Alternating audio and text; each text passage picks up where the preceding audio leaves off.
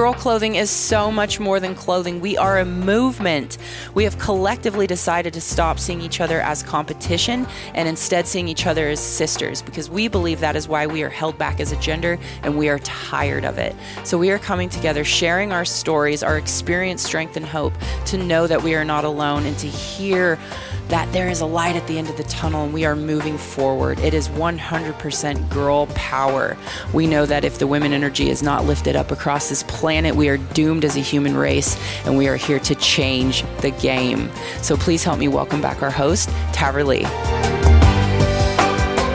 We are back with another episode of Girl Talk, and I have Kiana Clay with me. Thanks for joining me. Yeah, thank you for having me. You are super sweet. Thank you.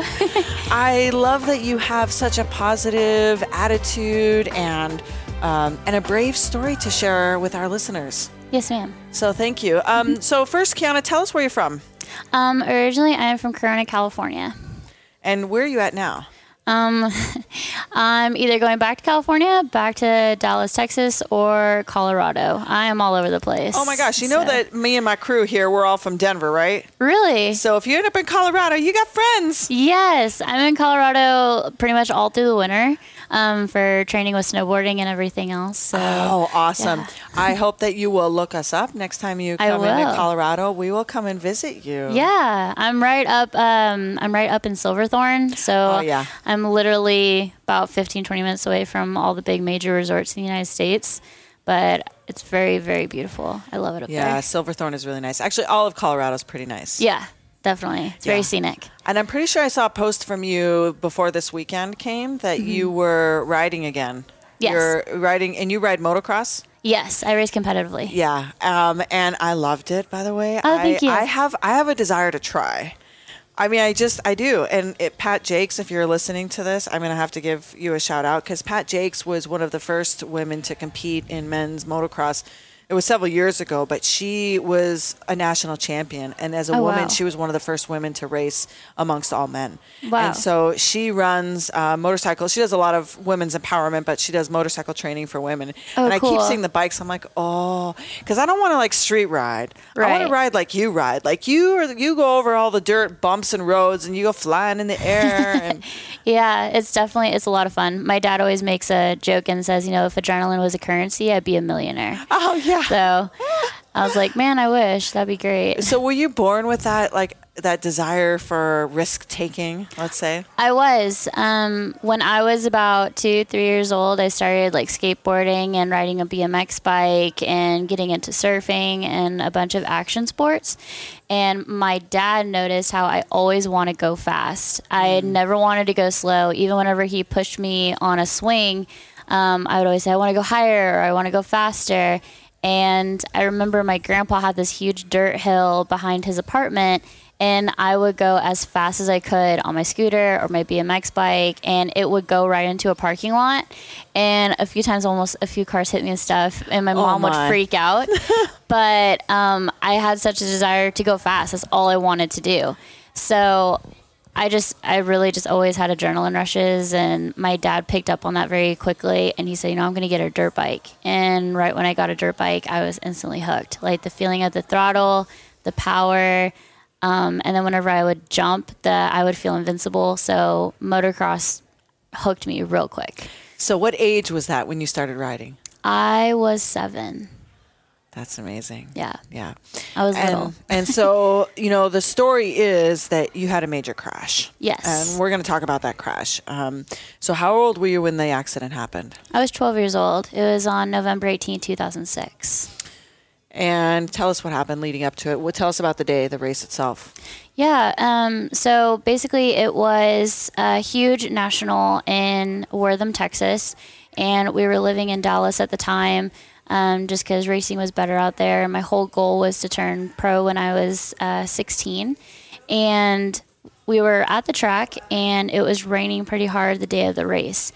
And I went out there completely prepared mentally and physically, and my bike was good to go. And I go out there and I see all these people blowing out their bikes because the mud was so thick that the bikes couldn't move. And All so along the course or in specific parts? the whole course because it was ra- it rained about three days for like the po- the past three days, but uh, leading up to the race. And so I go out there and my bike gets stuck a few times, and then I go over the finish line jump and my back tire slides out, and another rider comes over and lands right on top of my neck, and his front wheel went right over my right side, and so it hype my neck hyperextended and it severed all the nerves in my right side and I blacked out for about seven, eight minutes. And then I woke up and I was on a stretcher with a neck brace like around my neck. And um, they were telling me that I couldn't move and they didn't know what was wrong with me. But right when I started to wake up, I started moving all my fingers and toes and everything. And I noticed that I couldn't move my right arm. And I started freaking out and screaming, I can't move my arm, I can't move my arm. And my body went into like this natural shock where To protect. yeah. And I felt like this really utter calmness. Like I I it was really weird. Like it was very, very, very weird. Um, and so I was rushed to the hospital and they couldn't figure out what was wrong with me. And I went to three different hospitals and one hospital said I had a dislocated shoulder, one said I had a pinched nerve, and um, another one said that it was something with my collarbone. So they were giving me all different type of diagnosis. And then we went to Children's Medical Center, and that's when they said that I had brachial plexus. Okay, where was this again? Um, this was in uh, Dallas, Texas. Okay. Mm-hmm. So, what is that word that you just used to describe? So, brachial plexus is a specific nerve that is severed from your spinal cord, basically your neck, um, that basically results in paralysis. So it's just a it's a very specific type of paralysis. It's usually um, an upper limb. And so that means your spinal cord was damaged. My Or- spinal cord and my neck. Okay, and so that that meant permanent loss of use of your arm. Yes, and they said that I was starting to get some bicep muscle back and some movement back, and they were looking forward to seeing what all I was going to be able to recover. But unfortunately, a few months later, me and my dad were driving down the highway, and a drunk driver hit us um, in our lifted truck, and we flipped multiple times in hmm. the truck, and so everything I was gaining, I instantly lost. So they said this paralysis is pretty much permanent. You're not going to get anything back. Hmm. How old were you? I was 12. Hmm. This all happened within like a six month time span of each yeah. other. Yeah. Yeah. And I can't imagine what you must have been thinking, like to come through your accident on your motorcycle Mm-hmm. and be recovering and see that progress is possible. Mm-hmm. And then to get hit by a drunk driver. Yes. And also being 12 years old, you know, especially being a girl, you're going through all those different like changes too. Yeah. Like you're starting to become a woman and you start having crushes on boys and trying to figure out who you are. And it really put a whole lot of okay, so how am I going to be a mom in the future? Like, am I going to be able to have kids? And will guys even like me because I have one arm? Um, how is this going to hinder me from having a complete full life that I want? What what is it going to hold me back from? Is what I start freaking out about, and really started thinking about. And then I started thinking about racing and how much I love motocross and how much I love competing and being around motors and my friends and my career path I was on because I was supposed to turn pro when I was 16 and have this whole path laid out. And so I just started like what literally within a second, I was just like, wow, what what's going to happen now? Right. and it's just it's a real big change when you're 12 um, Mm-hmm. especially whenever i went back to school my friends treated me really differently because uh, Well, it's also very astute of you to even be thinking of those things at 12 because most Mm-hmm. 12 year old is going to think is going to think about things like am I going to be less cool, right? Am I am I still are boys going to like me? Yes, but not am I what kind of mom am I going to be or how am I going to still achieve my goals and be be a champion? Right. So you had the mindset of somebody probably much older than than your age. Mm-hmm. Um, which I'm sure is a big key component to what got you to where you are. Yes. I I just have really big dreams. I have a lot of goals, and ever since I was little, I've always held myself to a very high standard. Um, whenever I try my best, I always have the mentality, but I can do better. So I always strive to be the absolute best that I can be. And whenever this was thrown into my life, I started thinking, how am I going to achieve those goals that I want? Because those goals aren't going to change. Because Yeah. I still had a passion, I still had a love for everything that I was doing. Um, and I'm also an artist too. So I had to relearn how to write and how to draw. Because it was your right arm that's injured. Uh, Yes. uh, Were you right hand dominant? Yes, ma'am. Yeah. Mm-hmm. Yeah. yeah so i had to do that do that brain switch of being dominant in your right but then trying to move it to the left it was really really difficult and it was really weird i remember the first night i got back home my mom was cleaning me up from the mud and everything and i was sitting in the bathtub and i was surrounded by like just a bunch of dirt and just you know crap. And my arm was just sitting there beside me just floating. And i remember i looked at it and i couldn't feel it. And it was just the weirdest it was the weirdest sensation it like was to feel so like you're weird. detached from your body. yeah it was because i because i couldn't feel it. it it's weird whenever you wake up and you have all your limbs functioning you go to a race and you come back home with only three limbs functioning mm. it's it's very very crazy mentally Yeah, that's why I started this show by s- saying that you are such a positive, bright, happy light. Thank you. because to be there after what you've been through is really incredible. Mm-hmm. How did you do it? it was really just a um, basically when whenever I went back to school. Uh, this was this is a moment that pretty much defined my whole life. I was having a hard time trying to write my homework and to do homework, and my best friend at the time, she was struggling with my disability and pretty, and pretty much accepting me. And She was struggling with that. she was struggling with Mm. it, which I mean, I understand um, from her perspective and from where she was. I, I completely understand it, and I've I didn't even have hard feelings towards her then, and I don't now. Like we're still friends and everything to this day. But I remember she was helping me write my homework, and she looked at me and said, "This is stupid. I shouldn't have to help you do this." And then she put the pen down and walked away. And I just looked at my homework, and I was like, "How am I going to write this?" And ever since that moment, I got into my head that I'm never going to let someone belittle me because of my disability. I'm going to function as if I have my arm. I'm just going to do things differently. And that was really a huge key in the whole basically rehabilitation process of not only physically but also mentally of I'm not going to let somebody tell me I can't do something and I'm not going to make somebody make me feel that I can't accomplish what I want. And so of I had to figure that out at a very young age, but that's what led me in high school. I tried out for everything. I was in cheerleading, I did track, I did cross country, I was in choir. I got really heavy back into art. I was in art for 4 years.